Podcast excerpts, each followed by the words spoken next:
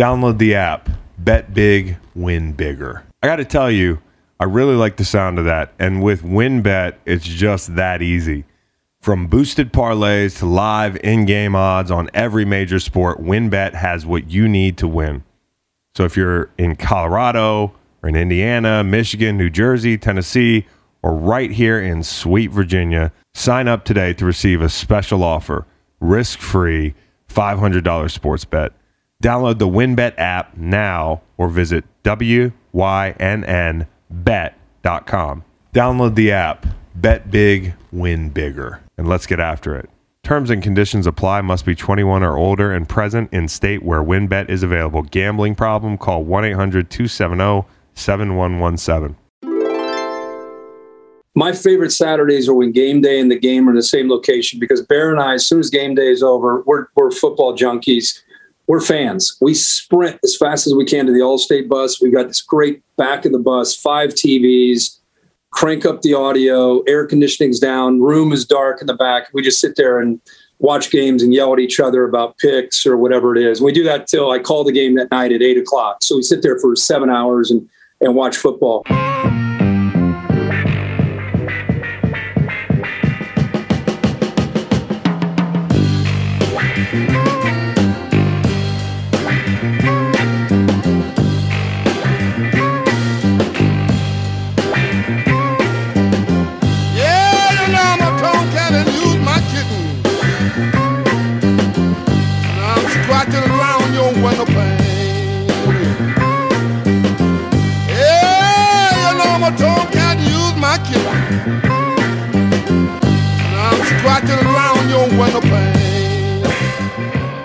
Macon's joining me from a bathroom. Yeah, I'm in a bathroom and I'm on Zoom, and I'll explain all that here in just a little bit. Make, I'm eating a Bobo's oat bar. They sent us free swag. Really, they sent it to Reed, his crunchy ass.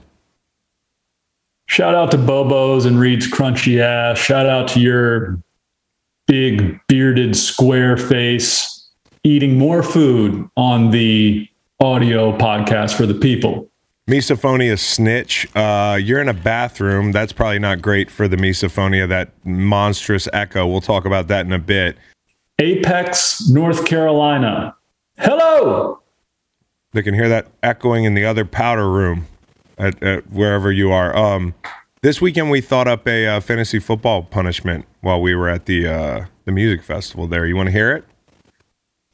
I do want to hear it because when I see the 39 text messages unread in that chain. I, I, I, don't always get through all of them. I hate to break it to you. So you really didn't read it. We had a whole discussion. I, I, I saw the picture up top, and I okay. think I have an idea. Let me explain. The loser of our fantasy football league, the unlucky or just objectively horrible fantasy football player that loses our league, is going to have to drive a mutually agreed upon beater, and not any beater. I'm not talking about like a, um, you know, a dusty old sedan that you'd see in an 80s cop movie. We're talking about like a PT Cruiser or a Suzuki Sidekick paid for by the league, and it's going to be driven in perpetuity by the loser of our fantasy football league every year. Now, the details are this beater is going to have to be driven for a month. During that month, they don't have to drive it exclusively because we have a lot of dads in our league. Like we don't want to put the kids in peril driving around in the back of a PT Cruiser. No, sir. But once a day, you have to get in that car and you have to drive it somewhere. I don't care if it's Quiznos for a sandwich that you weren't going to eat otherwise at 10 p.m. because you forgot to drive it earlier in the day. Or maybe if it's you, you probably are going to drive it only when the sun's down. But you have to prove that you drove it by taking a picture and posting it to social media. Now, the question is, somebody's on Facebook, 100 followers. Not a big deal. I feel like we should have to post the picture onto my Instagram story every day for 31 days or 28. We can do February um, with loser and PT Cruiser, Suzuki Sidekick. Hey, Cowboy Reed, you got any suggestions on the whip? There's a 2006 Dodge Stratus for $1,700 in Basye, B A S Y E, Virginia. What color is it? It is gray. And What's we don't we don't want like a high Carfax score. Yeah, there's also a 2001 Ford Taurus wagon for $1,700. That's in Charlottesville. That's white. Oh no, I'm uh, Reed. You're not going sadistic enough. We need to be really sadistic. Make you got any? uh You got any reaction to this? I drive a Dodge Stratus. it's from a movie. I uh, so you Actually, said in perpetuity. SNL. It's from Uh, Whatever. Sorry, Reed. Whatever. Reference is No. correct, please. Hey, Reed. Hey. Correct him, please. There's a there's water coming out of a well a waterfall shower head behind me. Ghost, I don't know. Uh, there hasn't been a shower taken here in 15 hours. Just Hey, so you know, if you're there. listening at home, um, that is the sound of the misophoniac sitting in a bathroom, dripping water perpetually during the podcast. Macon, will you agree to the terms of this fantasy football punishment? The other guys in the um, in the text, they all said I, they said A, they said I. I don't know how you t- type that out. I never know, like in the movies, when in Braveheart they're going to go like unite the clans, and everybody says I. Do you spell that A Y E or do you just put an I?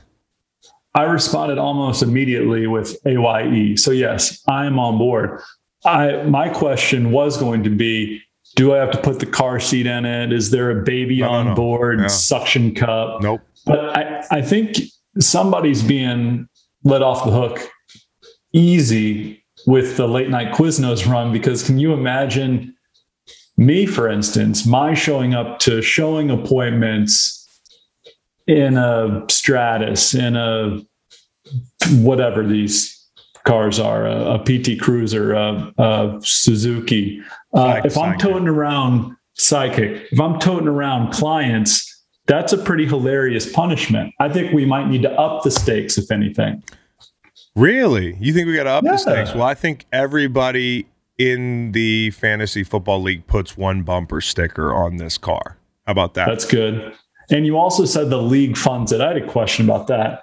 Um, so I'm contributing to the purchase of this car. no, I'll buy it, Make. We know you don't like to part with your money. Sick, sick. One tenth of a car is going to be like forty dollars. It's going to be a piece of shit, dude. Don't worry about it. Oh, cool. Okay. In. Okay. All right. So we got to figure out the car. Uh, we'll figure it out by the end of the week because the carnage begins. And you know, I, the people thought you won that draft. That's great. Um, James Coe was impressed. Just more pressure on you. Just more pressure. on you. Uh, hey, I'd, I'd rather be the man in the arena, you know, than the the skeptic, the the critic outside taking pot shots. You know, I'm I'm I'm public enemy number one. Nobody likes me in this league. All I do is win this league. Let's go. I'm fine. I'm fine carrying that burden. Rather be the man in the bathroom than the man in the studio. Hey, um, layup line.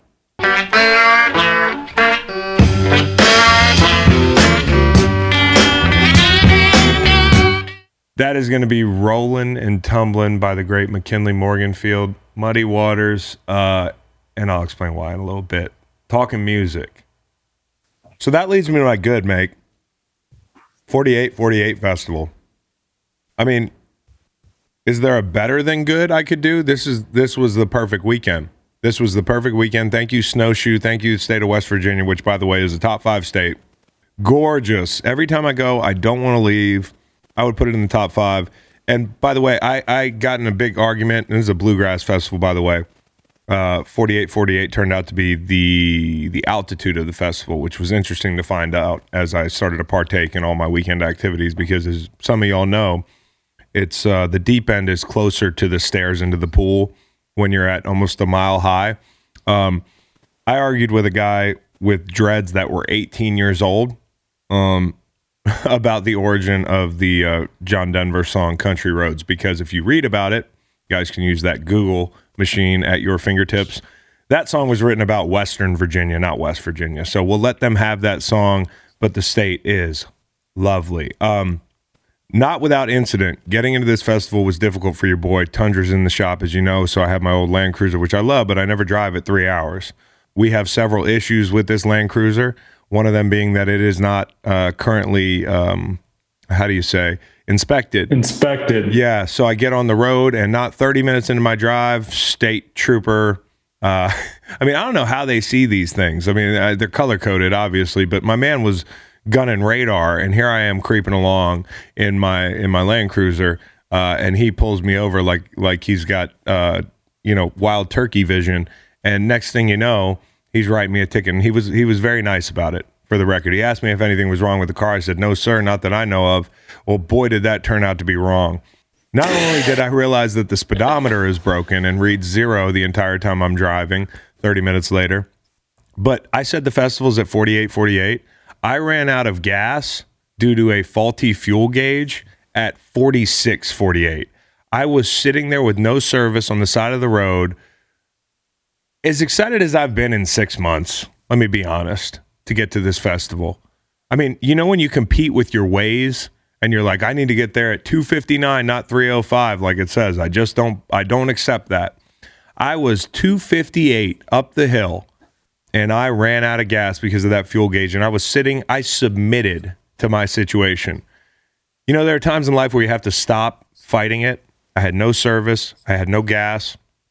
I popped the hood and I sat in the back of the trunk and watched hundreds of people drive by with that does he need help face, which is one of the most uncomfortable experiences in the world. The view was good. I was waiting for Kenny, my buddy, who was up behind me, but it took an hour, an hour. And when I pulled around the corner, when somebody finally brought me a gas can, I was 300 yards from the resort. 300 yards from the resort. So great festival. Had a lot of trouble getting there. Um, John Denver wrote about Virginia. I also spilled a bunch of milk in my car over the weekend. I went to get milk for the cereal, dropped it six inches. West Virginia milk doesn't stay in the fucking carton that well. I mean, it was spraying like the inside of the Titanic, bro, all over my all over my car. It still smells like milk. I got pulled over. My speedometer didn't work. I said that. This festival was not without bumps in the road, but it was one of the best weekends of my life. You said the speedometer wasn't working. Yeah, it wasn't working. So is that easier than you think to navigate or more difficult because you just go with the flow or what? I go with the flow, but you know, I said Land Cruiser. I don't want you to get it twisted here. It's a creeper. It's got uh, we got a a V8 Corvette engine and under the hood there. So you pull up and you think. So I actually do have to be careful. I kind of was eyeing the the speedometer on Waze, but there's not exactly a lot of speed traps in West Virginia. And by the way, that 250 East uh, drive, if anybody's done the 250 East drive, the snowshoe from Virginia or, or somewhere, um, it is the most gorgeous stretch of road in America. I put it up against any stretch of road in America. 250 East through Western Augusta County, through Highland County, into West Virginia. It's amazing. And do you mean 64 West by any chance? I don't. Okay. Yeah. To, if if any of you have ever left your home out there listening to this podcast, driven roads, this road is amazing. But I saw everybody. I saw Greensky. I saw Goose. Cowboy. Goose is a party. Goose is a party. Did you see a bunch of uh, white people doing the white people shake? We saw a lot of pasta, which is um, it's like white white rastas. They got the the the the white dreads. Saw a lot of that. Saw a lot of people, you know, on stilts and neon costumes and all types of stuff. But I I, I saw Little Smokies. You mentioned Little Smokies as well, and Motet. There's a guy named Joey Porter in Motet that that plays the keys. If you've heard of Motet, this guy is a fucking wizard, bro. Yes, Joey Porter, like the football player. No, this guy's amazing. I saw him at 1 a.m. on Saturday night. So it's it's it's a great time. Would recommend 4848 Festival. The come down is legitimately a double entendre. You're coming down the mountain and everything's Oh. wearing off. And you just can't wait to get down to altitude. By the way, it's 40 degrees out there right now, up on top of that mountain. I was in a hoodie and fleece pants. I was in heaven, man. It was amazing. Great weekend. I think it might be a bit of a silver lining that you ran out of gas moments from the resort because if that's if you're out of gas during your come down trying to get home, that might be a worse scene. No, you're absolutely right. I thought about that. Oh, last thing that's wrong with my truck. Uh, on my way home, it happened to be raining, um, and it was like you know 51 degrees and raining, and uh, my right passenger window doesn't go down. So I'm driving through Highland County, and I'm feeling Highland County. Highland County's wet. My face is wet. It was a it was a Herculean effort, but it was well worth it. Great fucking festival, man. I met some really really amazing people. I mean, amazing people I met. Have you kept track of how many times you've run out of gas? in my life. Over Yeah. uh, setting the over under at ten. I mean, we're definitely over. I think. It's unbelievable. Well, I just don't. I can't. When you imagine. have a, when you have a faulty fuel gauge, this one's not on me. It's like being a serial killer and getting you know one one body cleared. You know, like the DNA didn't match up. This wasn't my fault. It was the fuel gauge's fault. Honestly, when you're coming down from a weekend like that, there's nothing better than watching a bunch of college kids just struggle. Um, made me feel better about myself. Turn the volume down. Throw on some Muddy Waters. Muddy Waters is the official come down music. Get a lamplit room, watch some college football, and uh, and let that new Muddy Waters play that dropped recently. That leads me to my bad. It's being a Florida State fan. Mm. Being a Florida State fan has to be bad. I, I, I really did the watch a Florida State game thing last night. You know, I was on the come down. Uh, nothing's better for the come down than some college football at night, especially two storied programs like that. This was good for college football. I mean, it looked good for college football. Doak was packed, um, a lot of gold out there. A nice national matchup that was high scoring and competitive and had ebbs and flows and ups and downs. But that third quarter by Florida State was implosion is isn't a harsh enough word. I think we need more hard consonants in the word implosion if we're going to use it for what Florida State did in the third quarter. They were in control of that game and they were doing like every dumb thing in you know the the dumb thing encyclopedia when it comes to football. They were incurring false starts on third and goal, you know, and getting knocked back. In overtime, they had a penalty that they survived um, and, and and then missed the field goal. They gave up a, a, screen for 70 yards on like third and 17. Not to mention the kid threw like two picks rolling right in the third quarter.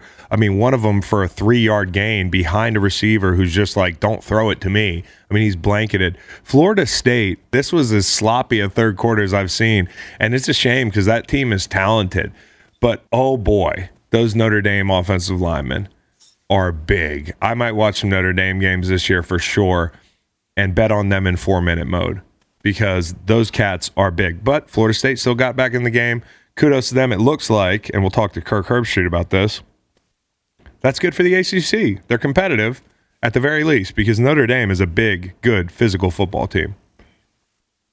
This is off the top of my head. Duke lost to Charlotte. Georgia Tech lost to Northern Illinois. Clemson took a loss to a good team. Uh, UNC, a, a, contender, lost in Blacksburg.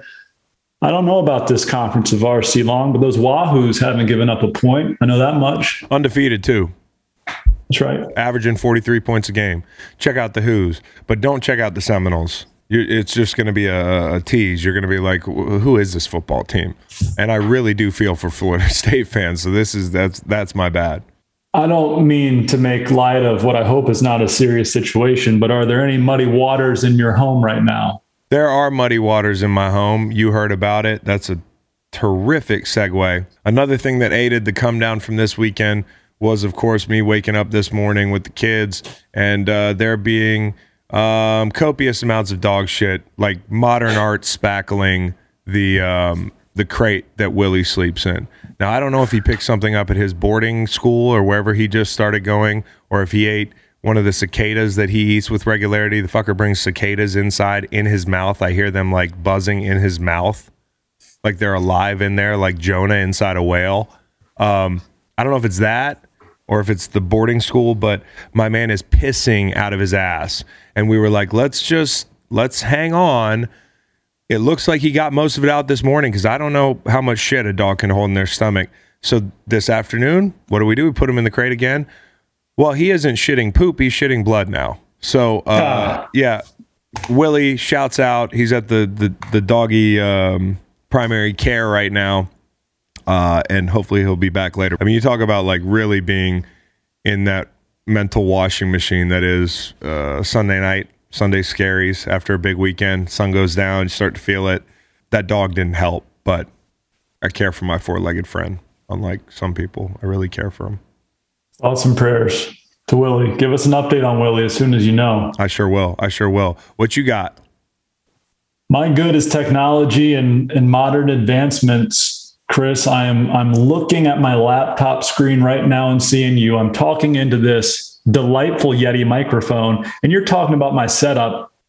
I'd wager I sound better than half our Zoom guests. with this setup I've got going on right now. AirPods in my ears. That's how I'm hearing you. About 250 miles away from Studio J. Wireless internet. That's a banger. Sound machines. Got a sound machine going because my seven month old is about seven feet away from me right now as the crow flies in the bedroom taking a nap.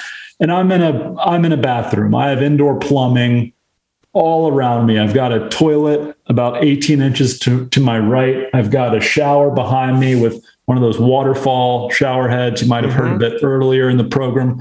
Uh, not maybe not an advancement. The rubber ducky seems to be a bit of a, a constant throughout the generation, but got a yellow rubber ducky right here behind me. So I'm just um, so so terribly excited to be able to join you here on the pod uh, from afar. You know, yeah, you Vacation. definitely. But bro, I know you're saying your audio is good, but if you're on the phone with somebody and you're on the shitter, like you've got that going on. You know, like when you can't call somebody from the bathroom because they know exactly what you what you're doing. I've got like bathroom reverb. You have big bathroom reverb. Reverb. Hmm. You have big hmm. bathroom reverb, bro. Like so. I mean, it, it's entertaining. Do we have a bidet in there? Nah, nah. But nice shelving. We've got like a lattice shelving, tile surround. This shower's huge. Yeah. And you might think. Go, here we go. Here we go. You might think, great. Yeah. Not so fast, my friend. Um, you can't stay warm in such a spacious shower. I mean, the air is just is going that, out is everywhere. Is that what you tell your uh, your your high price clients? Because I know they're looking uh, at some big shower. Oh, well, hell yeah. I'd tell them to put the glass up to about six inches from the ceiling. This glass is too low. Okay, got too it. Too roomy. So, glass hey, if low. you're seeing a house with Macon and it's not glass to the ceiling, don't buy it. Got a nice big in, in tub right here. Just don't buy the house, okay? I know some of you guys are like hoping to be fans converted to to clients. Um, and when you get there, don't buy the showers without the glass to the top. Hey, name that tune. It was Labor Day weekend. I was 17. I bought a Coke and some gasoline. Uh, it's one of those radio songs. What do you mean one of those radio songs? No, I mean seriously, I, I, I can't I can't name it. It sounds familiar, but it's one of those like Tim McGraw, Tim McGraw, something like that. It was Labor Day weekend. Say, I was 17. I bought a Coke and some gasoline. Yeah, I thought you were going to say Tim McGraw barbecue stain, which is what most folks say. It's not. It's something. Well, ironically, like you do forget something like that in this in this situation because it took me about thirty seconds to remember it. So, my bad is being sad. Okay. okay. Shout out to uh, Mr. Mackey. Yeah. I retired from a job on Saturday night I was my first retirement. And I've been sad about it ever since I knew it was coming a couple months ago, but especially so over the last 72 hours.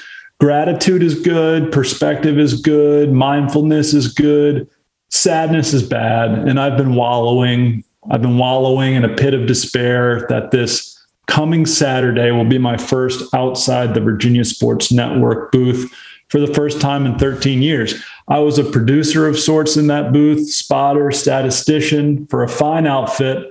And no matter if the Hoos were winning or losing, it was uh, the, the gig I was born to do, Chris, plain and simple. So thanks to Dave Koehn, oh, yeah. voice of the Wahoos, for a great run. No thanks to you, Chris Long, for flooding my extracurricular bucket with a burgeoning podcast and now I have to pick one. So uh, my uh, I, I, say so long to a great passion of mine, and hello to uh, another great passion of mine, arguing with uh, you twice a week. Yeah, I mean, let's make it like five. See each other more often. Hey, make. Um, you were really good at that, and you took a lot of pride in that. And uh, I think a lot of our listeners had no idea you had such a. When they saw that picture, they were like, "Holy shit!"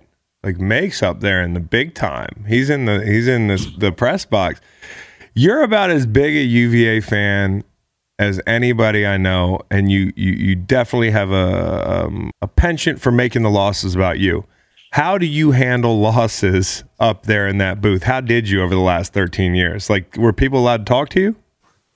That's so unfair. Mm, um, no, I don't think it's unfair. I think it's true. I mean, but I started with a compliment. No, but you're right. I uh, I I I took the losses very hard. I will continue to just from the stands and not the booth and um, the wins were religious. About 75 years from now, when I'm dying, I'm going to think back and, and, and likely say that I went out with a national title in hoops and an Orange Bowl in football, when in reality, I, I went out with a very lopsided game against an FCS opponent.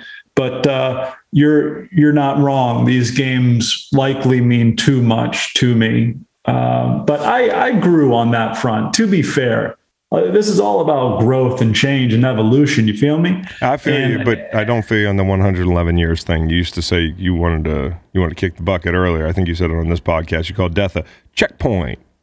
That's right. That's right. Hey, love is love. I'm not here to tempt fate. You know, we're all on our own schedule. I'm just very hey, very sincerely. You you were killer at that job, and we don't take it lightly, taking you away from it. I can remember riding in your car, and I've said this on the pod before, way back in the day. I think during college, and listening to your play-by-plays. You used to on the way to the bar. He used to make me listen to his play-by-plays, like almost as a punishment, squeaking of shoes and the uh, dulcet tones of making gunner in like a high school or a college gym on the on the tape Well, player. It was on- on the tape player. and neither was the Georgia Dome. Now, I, I rarely did play by play, but back when we did every single ACC tournament game, ACC basketball tournament game, I would call the non Virginia games back in 08. So I was very bad. It was a punishment. Called that UNC team with with uh, Ty Lawson, Tyler Hansbrough. They won the national title. Um, I don't apologize for making you listen to it, but it was uh, yeah a, a gig that that took me to the Garden and the Rose Bowl and all over the country, to other places too, like Winston Salem and Hattiesburg, Mississippi. Uh, none intended, um, and I'm gonna miss it. You know, You said uh, you said Hattiesburg. What's the opposite of Hattiesburg in all your travels? the opposite of Hattiesburg, Mississippi, in all of my travels is probably LA. I mean, we we called a game in the Coliseum against USC. I'd say LA is the opposite of Hattiesburg. Yeah, yeah, absolutely. Um, man, now I'm uh, going to be guilty the rest of the pod, but again, congratulations on a great run. Hey, one last thing. Uh, I forgot to mention this during fantasy football. Big shout out to Kevin Backey. A happy birthday to Kevin Backey. I'm a big birthday guy. And uh, his birthday was either Sunday or Monday. Wasn't sure. Ah. Full disclosure, but I called him at midnight. Okay, if you call you somebody, yeah, if you call somebody at midnight, you know their phone's going to be off. You know it could be technically considered a Sunday birthday or a Monday birthday. That's like a cheat code for if you don't know somebody's birthday, you call them at midnight. Wrong, wrong, wrong, wrong, wrong. Could not be more wrong. Okay. So as soon as it hit midnight It's on the next September day. the I got it. But to the casual, the clock casual, it's kind of like Okay. that in between zone. What's my birthday? Uh, July 9th. That's correct. Congratulations. Thank you. Appreciate if it. If you call me at midnight, technically on July the 10th, I'll be late. I'm going to know that you didn't know. I'm going to know that you didn't know. I'm going to call you on midnight just to be sure because I don't look at calendars or clocks a lot. So So, but it's funny that you said that about Backy because I texted him at 1:36 a.m. on his actual birthday. So I was probably like number one. No, you'd much rather get the, the midnight text than the 1:30 a.m. That the 1:30 a.m. text is thirsty. It's like weird. It's like it's 1:30 in the morning. It's not a midnight text. After the midnight, like you go off a ledge. You don't want to text at 12:01. It's Oh, like that's when I was- unacceptable. 136, you know, late game for the Hoos. It was Yeah. literally, I looked down and saw, oh, it's September 5th, which in my brain meant Backey's birthday. Sure, A sure. good friend. All right. Yeah, no question. And, and I'm sure your your call on September 6th meant a lot to him too. Without further ado, we do have Kirk Herbstreit today, uh, and we're going to talk to him about. I don't know. I, I know there's a lot of college football on this weekend, but he's got a book out, and it's called Out of the Pocket. And I really do think I'm going to peruse it. I'm not usually into reading books, as uh, y'all might know, but I do think that he's being, it sounds like, introspective, and he's had an incredible journey. And he's definitely somebody who, when we turn on the tube, we enjoy tuning in for. So, little book, little game day, and a little college football from the weekend. Here's Kirk Herbstreit. And after that, stick around for a mailbag with Fax. What's up with Out of the Pocket? Tell me about that. Well, it's um, it's a long story. Gene Wojciechowski uh, co-authored it. He approached me during quarantine back, you know, way back in like March, April of 2020. And he's asked me in the past. I never really thought I'd do it. This time he asked me, and I just thought it was a good time to reflect. The book's about football, kind of like my experience with football, being around the game quite a bit. Um, it's also about how I got into broadcasting. You know, a lot of people wonder how did I get to game day and how I, you know, I called the national championships and all these big games. Uh, how I kind of got into that world, and then it's a little bit more than that. You know, the foot, it's about football, fatherhood, both through the eyes of a kid, myself. Just my dad was my hero. You know, I, I know you can relate to this. Yeah. Um, you know, my dad for me, growing up in Ohio, my dad played at Ohio State. He was a captain. He, he played for Woody Hayes and used to take me. Um, he also coached with Woody, so he would take me when I was little into the locker room and meet guys like Woody Hayes and Archie Griffin, who was at that time winning two Heisman trophies. It was like he was Zeus, like bigger than God to me. And um, I don't know, man. My world, unlike yours, it, it kind of it, it kind of took a turn for the worse. My parents divorced when I was about eight, and world kind of turned upside down. I went from living basically imagine the movie, the uh, the Sandlot movie, where your whole neighborhood's your life with all the buddies in the yard and all that, to just nothing. You know, I moved and both parents remarried a couple years later. Both got a divorce again. There were stepmoms and dads and brothers and sisters going, and I was in like eight schools in nine years, and I was a really introverted kid, really really shy, painfully shy, and so I held all, everything in, didn't really talk about anything and um, just went through a lot of trials and tribulations like we all do. Yeah. Just decided to kind of open up about that, uh, be vulnerable about about um, my past, and hope that the book uh, resonates. This is not like a how-to book. It's more of just opening up and talking about. We all go through trials and tribulations. We all have challenges. We all have adversity in life, and um, it's just me kind of telling my story and maybe people will see a you know a different side of me. But more importantly, I just hope people been through their own junk, only their own world and their own things they go through, and hopefully this book will resonate and, and people will be able to relate to it in some way. Well, I think it's cool because yeah, when we see you up on TV, it's like, hey, this guy's got it. He's always had it going on. You mm-hmm. know what I mean? Like you give off that that vibe and that confidence, and you're so good at your job.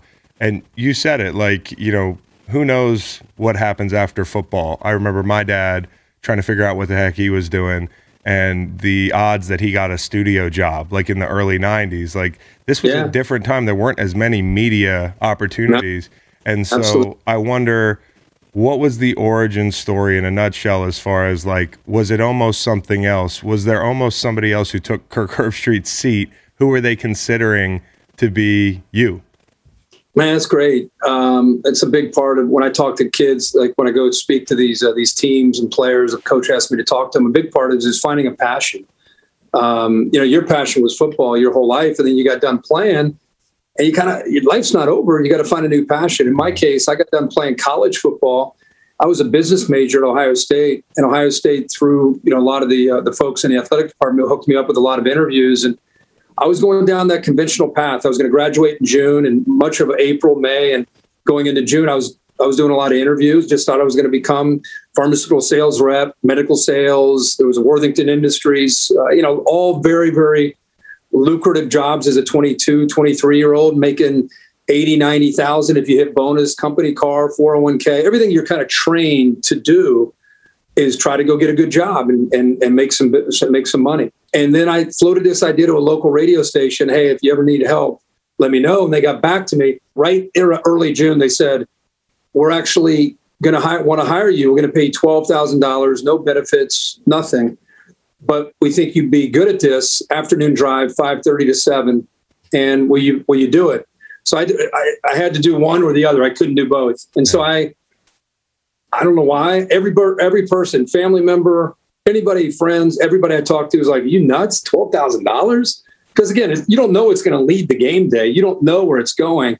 Um, I just it sounded like a fun job talking sports. I'm a sports fanatic, and I just thought it'd be cool to, to do a, a talk show. And so I turned down all that stability and took a choice on on passion and something I love not knowing I, I, didn't grow up with money so $12000 didn't sound terrible i had two roommates we were splitting bills so i just thought what the hell? Let's go do this talk show and see 12, what it leads. 12 grand was going a long way. Yeah.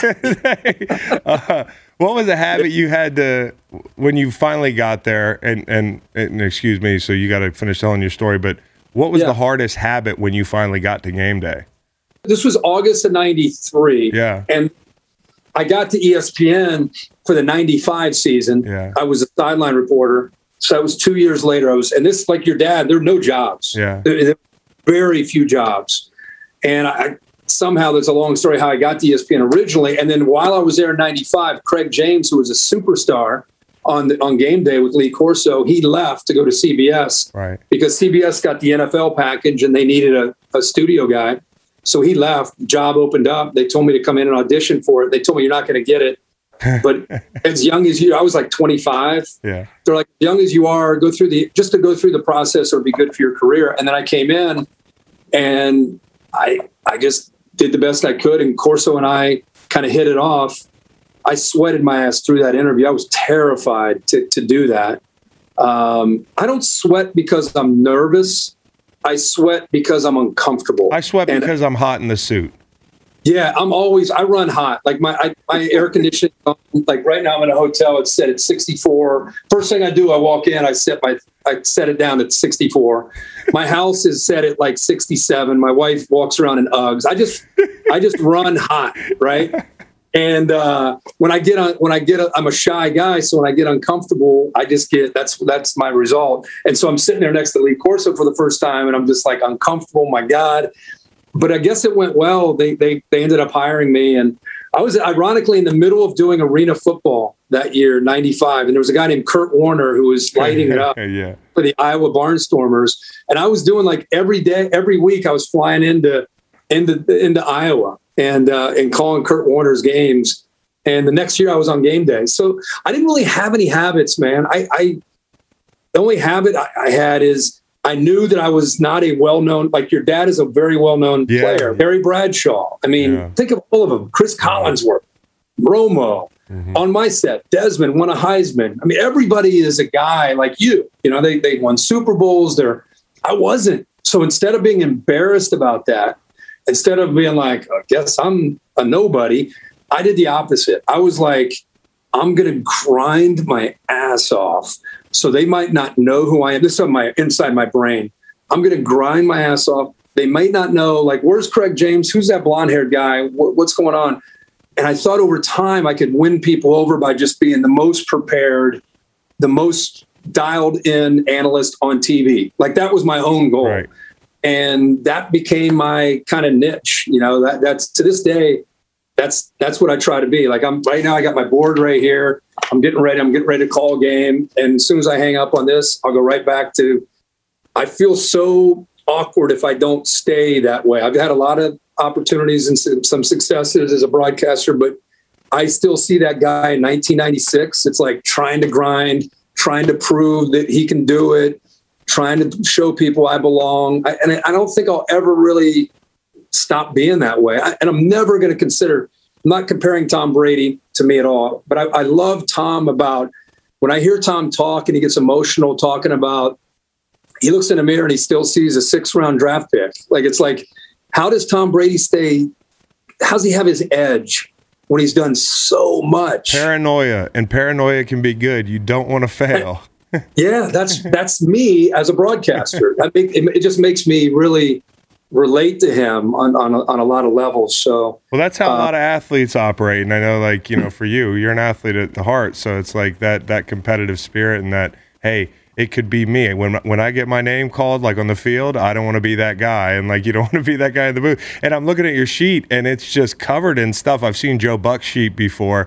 I feel like Yeah. what's really cool when you guys call games, some of the stuff that colors the game in the most is the is the insight on the third corner with a backstory Yeah. or a guy that you haven't heard of because we've heard all about some of these Yeah. prime time guys, and I think you Yeah. guys do a really good job of that. Is there a game day location that you guys have yet to do that you would be really excited to do? man, I- I don't I don't think we've been to your alma mater. I've done Thursday night games when you were there, Yeah, um, but we've never had. We've had a, obviously been Blacksburg a bunch. I don't think we've we've been there. we I got would to we love. got to we got to fix that. We got to do We it on gotta the fix field. that. We got to fix that. We got to do it on the field.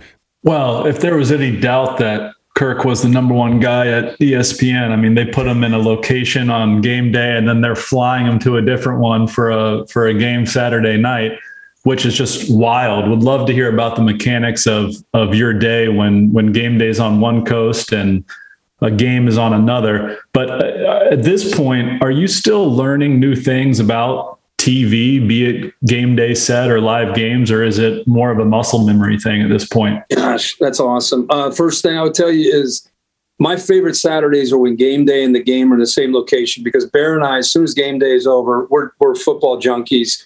We're fans. We sprint as fast as we can to the Allstate bus. We've got this great back of the bus, five TVs, crank up the audio, air conditioning's down, room is dark in the back. We just sit there and watch games and yell at each other about picks or whatever it is. We do that till I call the game that night at eight o'clock. So we sit there for seven hours and and watch football. Um, those are the great Saturdays. So the Saturdays I have to fly. I mean, you could be going from Tallahassee to Eugene or you know Columbus, Ohio, out to USC for a game. But but ESPN does fly me in those cases. They they, they have a Disney charter and they just take me from one spot to the to the next. Um, it's a full day, obviously to start one spot at 6 a.m. and then finish at you know 1 a.m. somewhere else. But um, again, when you do something you love, it's it's it's no big deal. I loved your question about doing more than just are you still growing and still learning. I, I, I would tell you probably, Chris, when you're a defensive end, when you came out of Virginia and you were just freaky athletically and you were you're you're able to maybe have your get off or yeah, your, your yeah. move you had, and then about the eighth year, ninth year, tenth year, you kind of became a different guy. Yeah, you, know, you get and- hurt. You get hurt, and you got to learn different skills. You got to change Yeah. kind of the way you do things.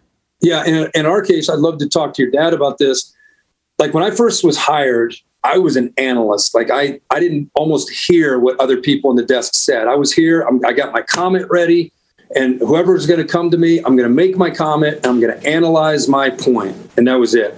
I did that for first five years on the show, and then I, I don't want to say I got bored with that. I just started to become inquisitive and listening to Fowler or or hearing like the bump, like how are we coming into this break or how are we going out of it? When I get done making my comment, what sound are we going to? I just became really interested in the totality of a segment and how my comment intertwined into the production of the segment. So I, I no one told me to do that. I just kind of just started paying attention and listening and, and started to learn some of the, the terminologies that the TV people use. And so I started about year six or seven, started to become way more vocal and way more. By then, I felt like I had earned that after six years or so. Just way more inquisitive is probably the best word.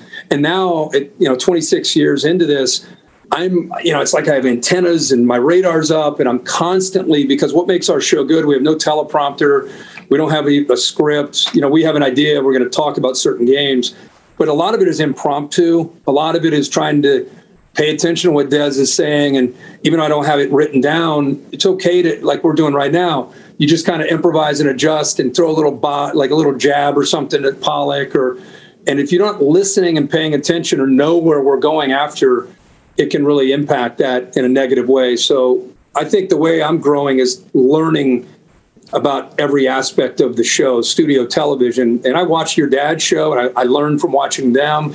I watched Charles' show. I learned, you know, from watching them. So I'm, I'm constantly. I watch TV in a very different way than the average person because I'm, I'm, I'm digesting and dissecting what I'm watching as I watch it. Personally, I think it's probably been great that there's internet on planes now. I think probably back in the day, I'd imagine you were sitting on their board wondering what the score was for three hours going to Tallahassee, Eugene. Um, that's a game changer. But also, you talked about being on script. You guys have guest pickers like regularly. What's the most you've had to like pull a, ge- a guest picker back in, like one of your celebrity people going off script? Because that's what I'd always worry about with live television. You know, it's so. We were just talking. We had Kane Brown, who's a, a big country star, on last week, and it's amazing how these guys will play in front of thousands of people, or as an actor perform, you know, in front of millions of people on TV, and and then they get on this this show, and they're a little bit out of their their lane, and they're a little uncomfortable, and so more than anything, you're trying to kind of encourage them to let their personality come out. Right. There have been some guys, you know, I'm trying to think over the years. Will Ferrell was a guy that, you know, we're we're a hard out at 11 59 59 mm-hmm. and so the producers in my year because i go last it'll go des celebrity picker lee me and see he uses me as his throttle like all right we got to pick it up we got to pick it up like every pick he's telling me because he knows i can either give him time back or i can eat some time up so as they're going from des to around he'll say to me hey, hey, hey, take your time, take your time, take your time. These guys are moving too fast. We got plenty of time. So then I'll go 30 second comment. Or the next time, we're, ah, quick, we got, it's like we're in tempo offense. And, you know, then I'll just do like a five second comment because the, the celebrity, the guy you can't predict, man, sometimes they're, Will Ferrell's going on and on and on. And you're just like, you know, or Eric Church, when he's on, he's on, he, he sees himself as an analyst. So he, it's not like he's, like Tim McGraw came on, he's like, "Man, my first concert was in Kansas. I'm going with Kansas State." You know, we're like, Yeah, I've seen some of that, but you're saying Eric, Yeah. Eric Church can really Eric Church, he can I'll pick tell you them. what. Now, I'll tell you what. Those safeties come down. Those safeties come down. We're looking at play action pass. It could be a real difference. Those corners can't hold up on an island. They're going to go play action. And it's just like, No shit. All We got to have Eric Church on the show, make. oh yeah, That's right. Yeah, Oh man, dude. Yes. Yeah. Um Yeah. You had that you No, he'll- a- ask him the lightning question because I don't know if I believe this either. I'm so sick of it because we just keep talking about Blacksburg because they win so many damn football games. But were you there and did the lightning actually hit Corso's car? I was definitely there. um, sometimes I, I, I, I, I'll, I'll just say that. Uh, do you remember that that time? Do you hear the story at all? I mean, it was a scary storm. I mean, lightning just coming down all around. Uh, Lane Stadium at that time, it was seemed like it was just all aluminum seats, so it was just a just easy for it to be a target. He he got a lot of mileage out of that because that was Michael Vick was there, Oh yeah. and the next year he it was like I don't know what a hokey is, but God sure does, and I'm going with the hokey. You know that became like his line. Um, I don't. I don't know, man. I, I'll just say, yeah, I think it did. I think it he's safe though, even if it did, because you know they say the tires ground the lightning, which I don't know if that's fucking true or not. He wasn't in the car. Okay, He good, wasn't. good, good. It was just he got Yeah. hit. I was like, uh, the way Car it sounded to me was Corso got hit with a bolt of lightning, and that's how he has No. such great energy. Maybe is that he was sitting in his car at Blacksburg. We've talked about game day. I want to rapid fire some college football questions. Yeah. Uh, before you get going and, and stare at that sheet again, because there was a lot of writing on there. First off, Ohio State, your guys. Uh, is anybody challenging them in the Big Ten? Stanford Steve didn't think so. And are you encouraged or worried about that first half? Because it's a young quarterback and it's the first damn game of the year. Yeah, no one knows better than you about the first half of a game. Um, first game, college football on the road, conference game, new quarterbacks, never attempted a pass in his life. I was really more impressed with what Ryan Day did in the second half and the adjustments and the fact that they made some plays. I, think I think it's actually a blessing in disguise that he went through some adversity Yeah. they're so good around him. I mean, NF, I mean, Olave, Garrett Wilson, the tight end you're going to love, Jeremy Ruckert. He's like 6'5", 250. He's an NFL guy. The line's the best they've had. I, I don't. I'm not impressed with their defense right now. Right. They, they've got concerns like they did last year. They got to get way better on that side. But their their offense, I don't. Penn State's the one team, and maybe Wisconsin um, in the Big Ten championship or Iowa but um, I, I, they're just so more, so much more talented than everybody else in that conference. The other uh, uh, national championship hope uh, radar deal this weekend is obviously that Clemson took a loss, and that's a hell of a game to put on your schedule first. This happens to teams every year, uh, you know, uh, and then they got to go about the rest of the season. But in the ACC, UNC could have had a leg up, and they missed their chance. Does UNC have a path, and what do you think about the ACC? I, I, I look at it a little bit differently. I, I think Virginia Tech winning and the way Lane Stadium looked, that that was a good thing, not from Charlottesville, but good for the Yeah, ACC. ain't You know what I mean? I mean, the energy coming off your television from Yeah. a game besides in Clemson, uh, the way Florida State looked against Yeah. Notre Dame, I lost, but man, that's good for the ACC. So North Carolina, they're gonna they they still have plenty of opportunities to get where they they want to ultimately get, which is the Charlotte and to get to the ACC championship. Clemson to me is a little bit of a they're, they're so much better than everybody they play, but their running game or lack thereof, the offensive line issues, the quarterback who we just thought he'd step right in and look like Trevor because he did last year. Yeah. Yeah, and he, he just he's, there's an unwillingness to run the ball, and that's such a big part of their offense. You know, if it's there, go. You Yeah. know, and he's he's kind of hesitant. I don't know if you watched any of the game, but he's like he's real like indecisive, and and they're taking away primary. And this again, maybe the best defense in the country. I get it, but he just looked really indecisive. And instead of saying I'm out because there was plenty of room to go, he just kind of kept held, holding on to the ball. So uh, I want to see his growth and where they go. But um, I think the ACC right now, I want to see Louisville tonight, but it looks looks still to be like Clemson and North Carolina. Yeah, for sure. Uh, Bama, last thing here quarterbacks. Like, are they growing on trees? Like, they change coordinators. Everything seems to change down there, but one thing, and that's Nick Saban and talent. That's it. And, and I would say, like, it's a pro- product of the talent, and sure, but these quarterbacks, a la Mac Jones, Jalen Hurts, they've transitioned well into the NFL. What do you think of Bryce Young, and where does Alabama keep getting these guys? I don't know what practice is like when you were with Philly versus like New England, but in college, Nick Saban, that's what this is the point. He loses coordinators, he loses great players to the NFL, and he does such a good job, not just recruiting, but developing and in the weight room in the offseason. And then when they get into spring, they do a lot of good on good. Yeah. And then they tackle. You go to an Alabama practice, it's not like it's 2021, take it easy. They are crushing it hitting. It's not you don't see that in college a lot. In Alabama, they still do. And then in camp, this is my point. This Bryce Young, he's been seeing for four weeks really sophisticated, good on good, a lot. And so they make their practices so hard that when they get to a game, it's almost like I don't want to say easy, but easier than what they see in practice. And it's just he's what he's always done. You go to their practice, I mean, it's it's chaos, it's people getting yelled at, it's people whistles blowing, run it again. You would think they never have a chance, but they do it on purpose. And then the games, there it's like, holy cow, is this is the easiest thing we've ever done. Coaching out here blowing a whistle. You know, I don't have to face my own defense where they're showing me, you know, 18 different coverages. So I, I think that's why they look like they were in midseason form. They they by far look like the best team in the country, even with all those new players and Bill O'Brien calling plays. Um, it's just a machine. it's a every, machine. every year it's like, well, we'll see. Maybe they're not as good. And then one weekend you're like, oh, well, shit. Uh, I wish the other. I wish the other teams would practice like Alabama. I know. Oh. Me too. Kirk Herbstreit, good luck at the game tonight, and uh, we we love watching you work, man. It's it's so great. and We look forward to diving into that book a little bit. Congrats. Thanks. man. Appreciate it. Yeah, yeah, yeah. Take it easy, brother. Make what a nice guy that Kirk Herbstreit. he talked about it. Your dad said his line with Hall of Famers, and and Kirk had a good career, but not that All American Heisman Trophy storybook career that those analysts normally get. So um, it's uh, it's a very interesting career arc.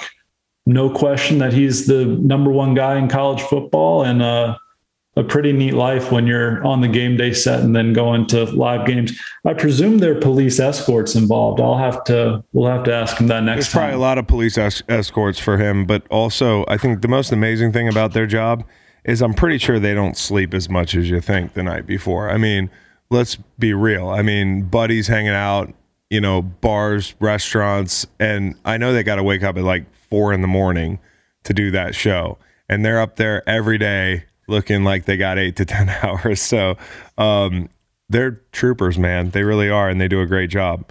Hey, make have a great second vacation in two weeks.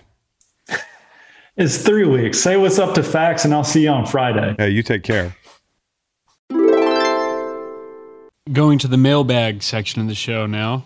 Give me your reaction to Drake's new album, Oh well, that's and all. also your reaction to Macon's graphic of the uh, Drake album cover. oh yeah, that was great work. Shout out to Ralph. Yeah, shout out to Ralph. That was a great, great edit.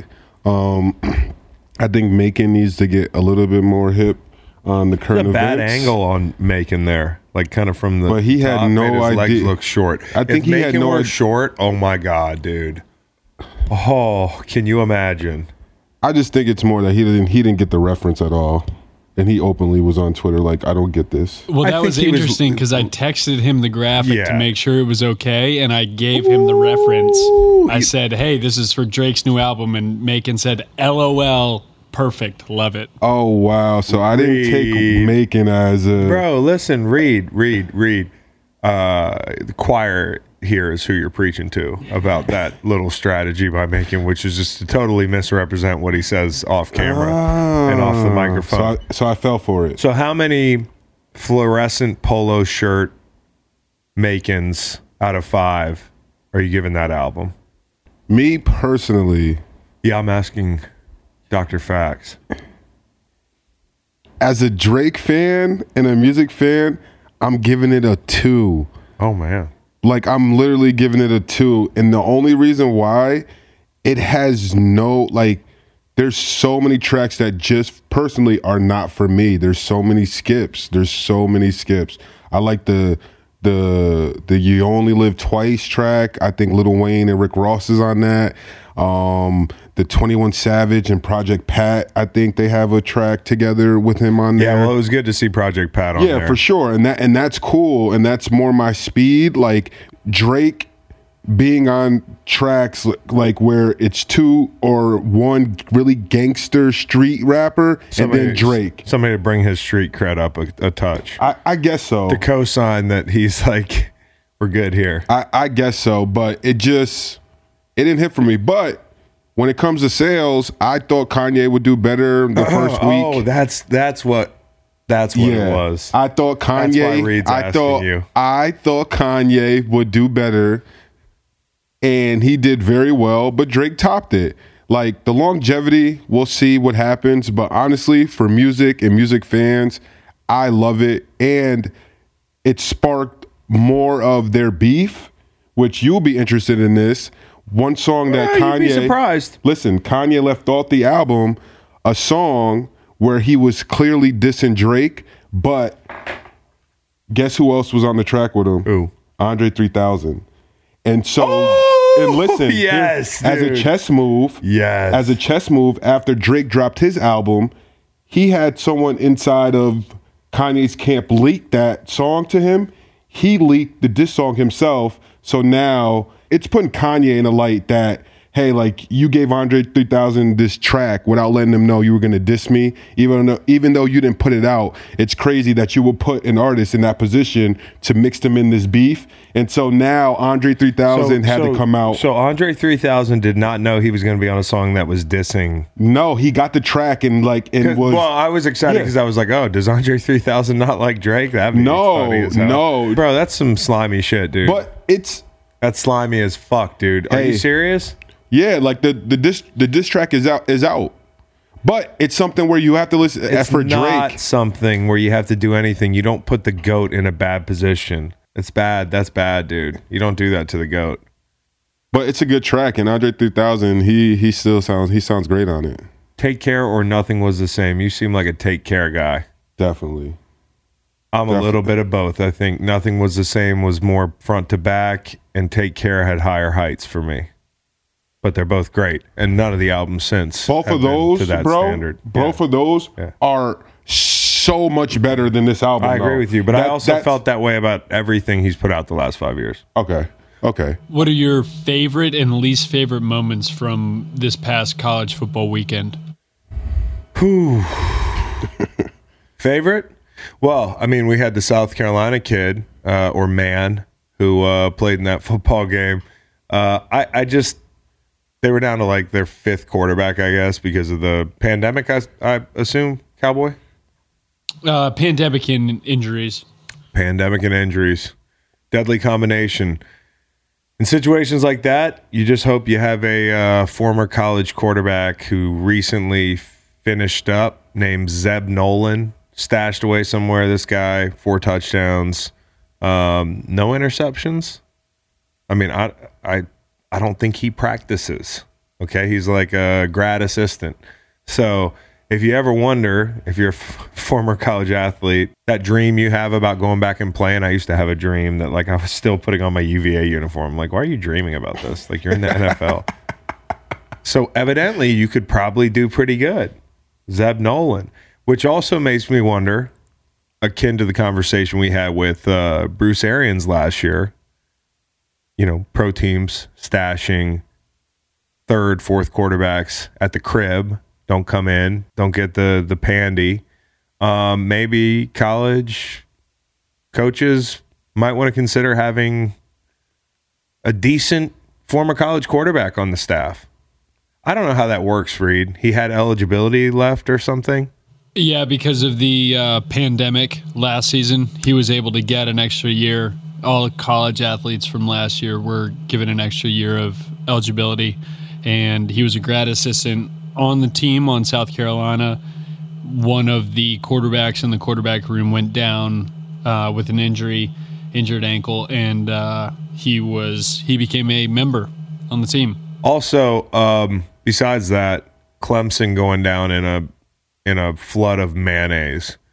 I mean, guys, first off, that we're eating mayonnaise, this shit is cute. That is absolutely played out. Like that was cool for a day.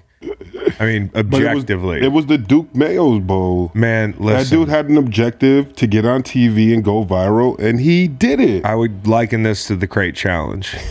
Just no point. Nothing good happens as a result of you doing the challenge. Yo, he's we're all disgusted at home. That how do you not know that dude is not getting a Duke Mayo's uh, sponsorship right now? You couldn't pay me enough to eat a tub of that mayonnaise. Did you see me having to eat the mayonnaise here last year? Did you see that? No, You didn't see that? no. Send him the link right now so he can react to it, please. One of you.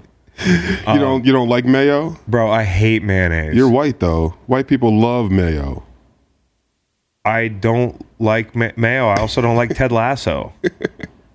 so like figure it out. There's like I, I that's a stereotype, Nate. and, it, and it's probably true. but I I ugh, dude, thi- and this bowl game and I'm opting out of that bowl game in a heartbeat. If I'm a college player, if there was a Duke's Mayo Bowl, give me some mayonnaise packets for my gift. I'm going to the pros. They're like, well, you don't even have a draft grade. I'm just opting out. Uh, was seeing Dabo Swinney in front of a Duke's Mayonnaise Bowl backdrop, lamenting starting the year 0 1 at the Duke's Mayo Bowl. That was good for me. And I just seen um, a viral tweet going with Trevor Lawrence having to wear um, a full Bulldogs, Georgia Bulldogs warm up in the locker room today at work. So it looks like he's betting a little bit and he lost. Sucks for them. But definitely my favorite college uh, moment from week one goes to prime time. Deion Sanders getting his first win. But the funny moment. That's moment. Coach Prime. Coach Prime. That's Coach Prime, asshole. Coach Prime. That's Coach Prime. so Coach Prime, I guess, is doing uh, a guest coach system for his team, keeping it spicy and fun. And he had the rapper Gillie the Kid on the sideline for the game.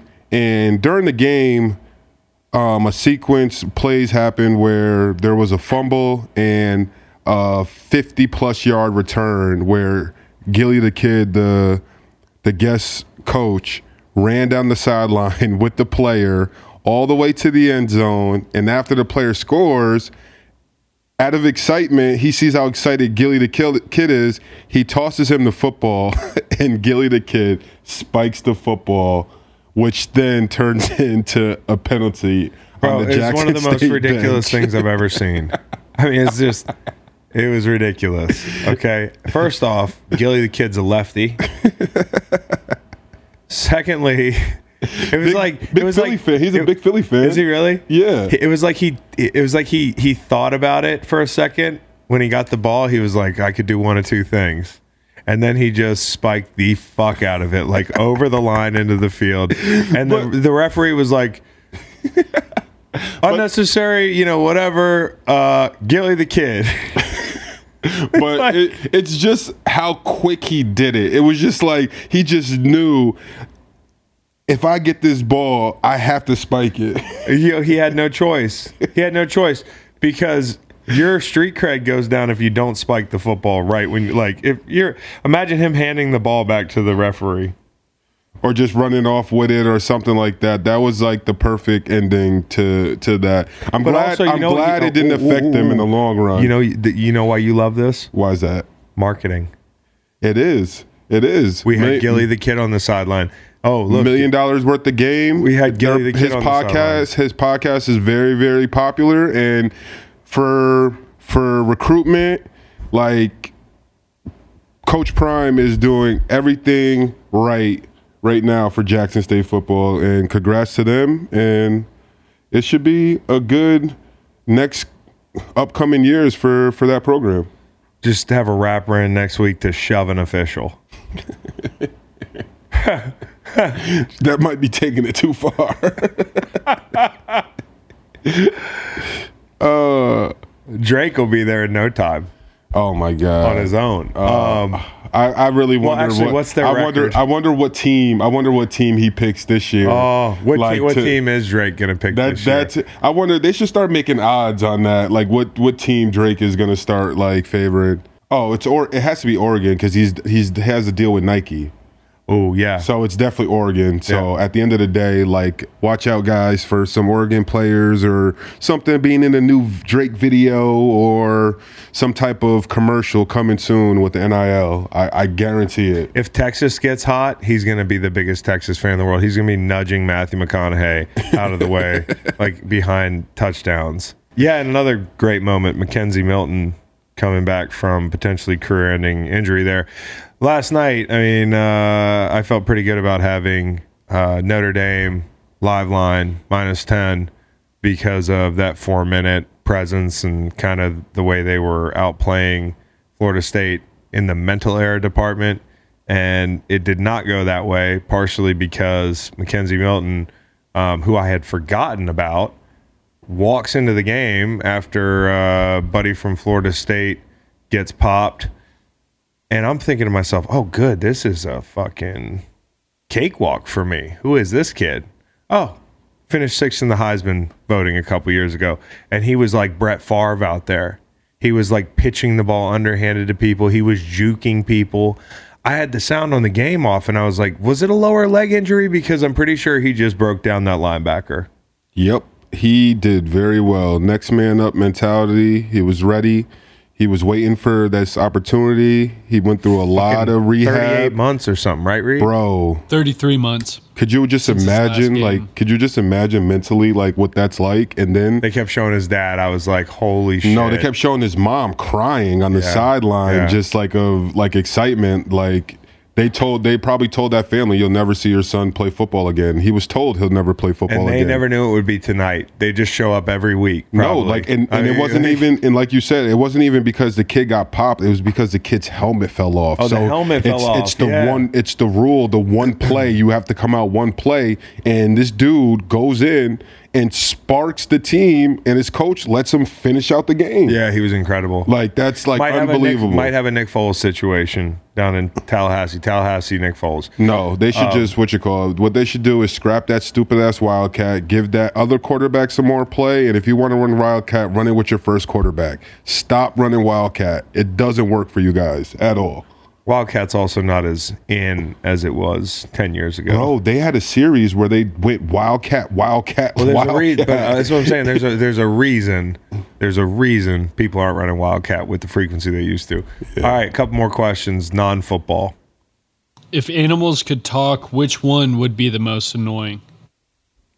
Honestly, because I have a cat, I think cats would be the most one of the most annoyings because cats are very very sassy and they have weird personalities. So, Oh, for sure. So I feel like a cat would probably be like talking like a lot of shit or just like Definitely under their breath. yeah, just under like their breath, like, like yeah, really cutting like commentary. Like, could you imagine being on the phone and lying to someone why you don't want to go out? And like, I can, I can imagine the cat being like, Me "This dude, explain- this dude me- is lying. He's me- not doing anything." me blaming like uh, you know like a a birthday card being laid on the FedEx guy and the cat's like you're a fucking liar or like or like hey I just shit in the house like come clean it up I just shit in my sandbox that's by your your refrigerator I would never hey, check me out. I just climbed this fucking cat house that's six stories high, and I'm gonna jump down onto your kid unexpectedly. Check this shit out. Someone told me this weekend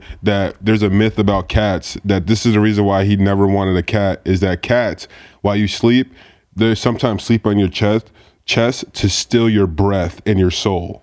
Who said that? What what geototin woman told you that? It wasn't. It No. was. It was uh, our old wide receiver Chris Bird. Chris Bird said that. yes. he believes that. but here's the He thing, believes that. bro. Here's the thing. A lot of people believe that. That when cats sit on your chest, they're stealing your soul. They try to steal. They steal your breath, and some people believe when they're doing that, they're stealing. They're doing something to your soul. Like, and he said this with a straight face, and we then went on Google where there are a lot of people who agree with this somewhat strange story about cats.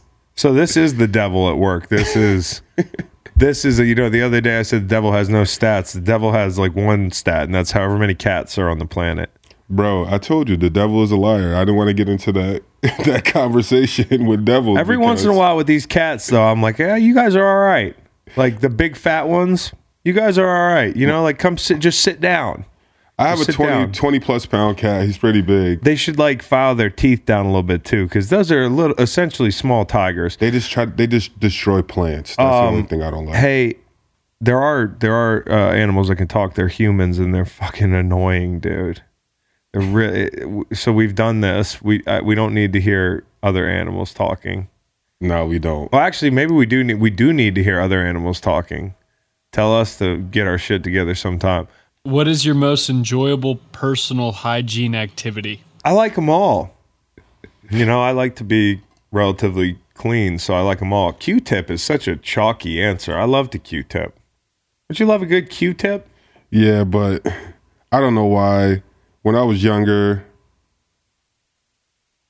I put the Q-tip too far a few times, so I, I, I feel like I have PTSD with that.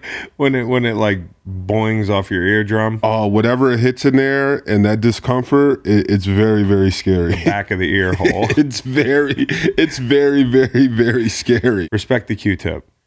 You know what I like? What? Flossing. Flossing. Flossing has been a new thing for me since my teeth have uh, decided to unhuddle the fuck up a little bit. Yeah. As a result of Flossing feels good. And then it's scary sometimes you get a little blood in there, but that's good. It's normal. The dentist says it's normal. Um, and there's just sometimes a sensation when you just get in there the right way. And if there's like a nice piece of piece of meat that's maybe stuck that you didn't know, and you get it out, oh, that feels real good. Oddly satisfying, Yeah, it is, huh? for sure. okay. Hey, uh, Cowboy Reed just flashed this up.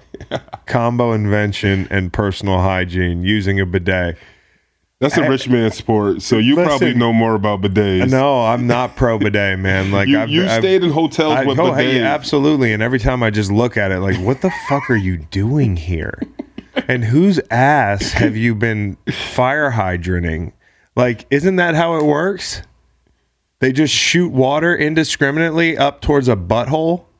It's a, that it's ridiculous to a me. a little splash. You don't like bidets? No, dude. Because then what? What do you mean then what? Then you have a clean yeah, bro. Oh, so you don't even dry it off with toilet paper, Cowboy Reed? You just bidet yeah, you yourself and throw your No, pants you- back on? No, you dry it off with toilet paper, but it's after you wipe with toilet paper a couple times. Yeah, okay. I have a bidet in my house. It's sick. Oh God, Cowboy Reed. So, Oh, my so we got to talk about this. Oh, my Cowboy Reed. Cowboy Reed, dude. Do you realize that there there is empirical empirical data out there about if you leave your toilet open and you flush it and your toothbrush is like 17 feet away, that your toothbrush gets what came out of the toilet in some capacity. Yeah, oh yeah. Well, what happens when the bidet? And I'm sure they rate these things based on like pressure. And they're like, this bidet will really punch you in the butthole with water. And then what happens? The more expensive your bidet is, the further those particles just spray all over the room. Have you ever thought about that? I, I don't think that makes sense. Okay. you- I mean, I'm just saying, if water hits your butt it's not all gonna just stay down in the toilet, dude. Do you really just sink down on that little motherfucker? Just hits it washes off. You hit it with the, with uh, toilet paper right after, and you're clean and you're good to Are go. really, Okay. Are you really explaining to a grown man how to use a bidet? Well, no, Well, I'm I'm just, trying to because he's over here talking nonsense, and I don't. no, quite no, I'm just wondering. Does the bidet work like it sprays water up towards your butthole? Thank you, Kingston. Yes. Okay, Kingston's giving me a nod. So, so, so you think that there's no residual like spores, bidet spores that are just like uh, aerosols that are just flying around the. Room. You have increased. Yeah, but it'll be gone and clean before those things are. But don't they hit do- the back of your calf or you, the back of your khakis that you like to wear? You wear your When- khakis. You what do you take them off and fold them and put them next to the sink? No, when you go to the bathroom and does stuff hit the back of your ankles and your calves and your khakis? No. not as violently as it does when I'm getting a fire hydrant up my in the crack of my ass. Damn, cowboy, this is crazy, dude. You really got to sell me on this because I maybe I'm maybe I'm just dead wrong. Yeah, bidets are something else. They are something else. we just have we have an attachment you put on your toilet, so you sit on the same spot, and it just it has a little uh, knob on the side, and you can crank it how high you want to crank it. You have to set it right. Soldier boy. Exactly. Hey, cowboy, if there's anybody I trust, it's you. Okay? If there's anybody I trust about this big you you last week, man, you you you saved my life sending me to that festival. So it's only right that I try a bidet. Okay? I'm gonna go in somebody else's house and I am gonna I'm gonna try it. I'm sure Macon has a bidet, or he could probably he's out show of you one. Exactly. Oh, I'm gonna get in there and use Macon's bidet. Here's the thing about Macon: he doesn't listen to this podcast. I'm gonna t- uh, I'll, I'm gonna go through the back door. Okay, the one by the kitchen. Love is love, Macon. love is love. And a sad, sad, sad, sad, sad bit of news on the way out. Michael K. Williams found dead in his apartment in New York City. Cowboy was like, he was talking about Boardwalk Empire, and I forgot about that role. But like for me, it's like always gonna be Omar. It's always gonna be Omar. Like Omar. Always. Omar was one of the, the best characters in television history. When you remember The Wire, I don't think the show was quite the same after he died. In my opinion, No, I don't think that. I think it. I think. I think the way he dies in the show, it, it does it justice. It just kind of like I didn't like the Marlo Stanfield storyline and all that stuff. But Oh, I, okay. Yeah, I, got, it I just wasn't as into it after that. That was to me the prime of the show. Yeah. the show was great. No, for all sure. the way until McNulty started like losing his shit, and then I was totally out. But it's still even with that really kind of questionable finish, one of the best shows of all time. One of the best shows of all time. Like, look how it survived that. Game of Thrones can't fucking recover from that last season. Okay. The Wire, a lot of people forget how zany that was, but Omar was, if you had to think about favorite characters on The Wire, he might be the one. He might be the one.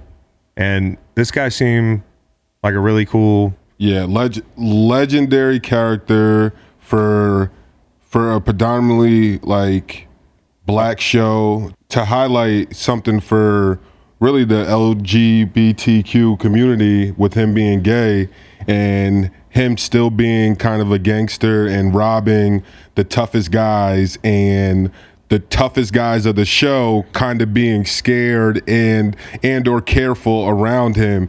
It the the storyline of it for someone anyone That like just like you were saying that it- definitely flipped for a lot of people. it changes Yeah. a lot of people's mind and it, it for me like watching it it was just like yo just like you said he immediately becomes one of your favorite characters st- dude who was true to himself but also was just as gangster as everyone else in the show if not more and so rest in peace to michael k and um been a rough two years with uh, celebrities and our favorite like actors and stuff, but um, that's a bummer. Thanks for telling us, Cowboy. Everybody have a terrific Tuesday. We will catch y'all Thursday with a big uh, football show. A lot of predictions that we'll hold ourselves to, um, and I guess we'll come up with the Waffle House final ruling. It sounded like we were leaning Waffle House because Macon's afraid of Long John Silver's. Uh, we'll talk about that on uh, on Friday. Y'all take care. Hey, just a reminder here: we're trying to run a, a business. We're trying to be successful. Please follow Chalk Network on Twitter and Instagram, and Chalk Media on YouTube for more content from the Greenlight Podcast with uh, yours truly, Chris Long. Thank you kindly.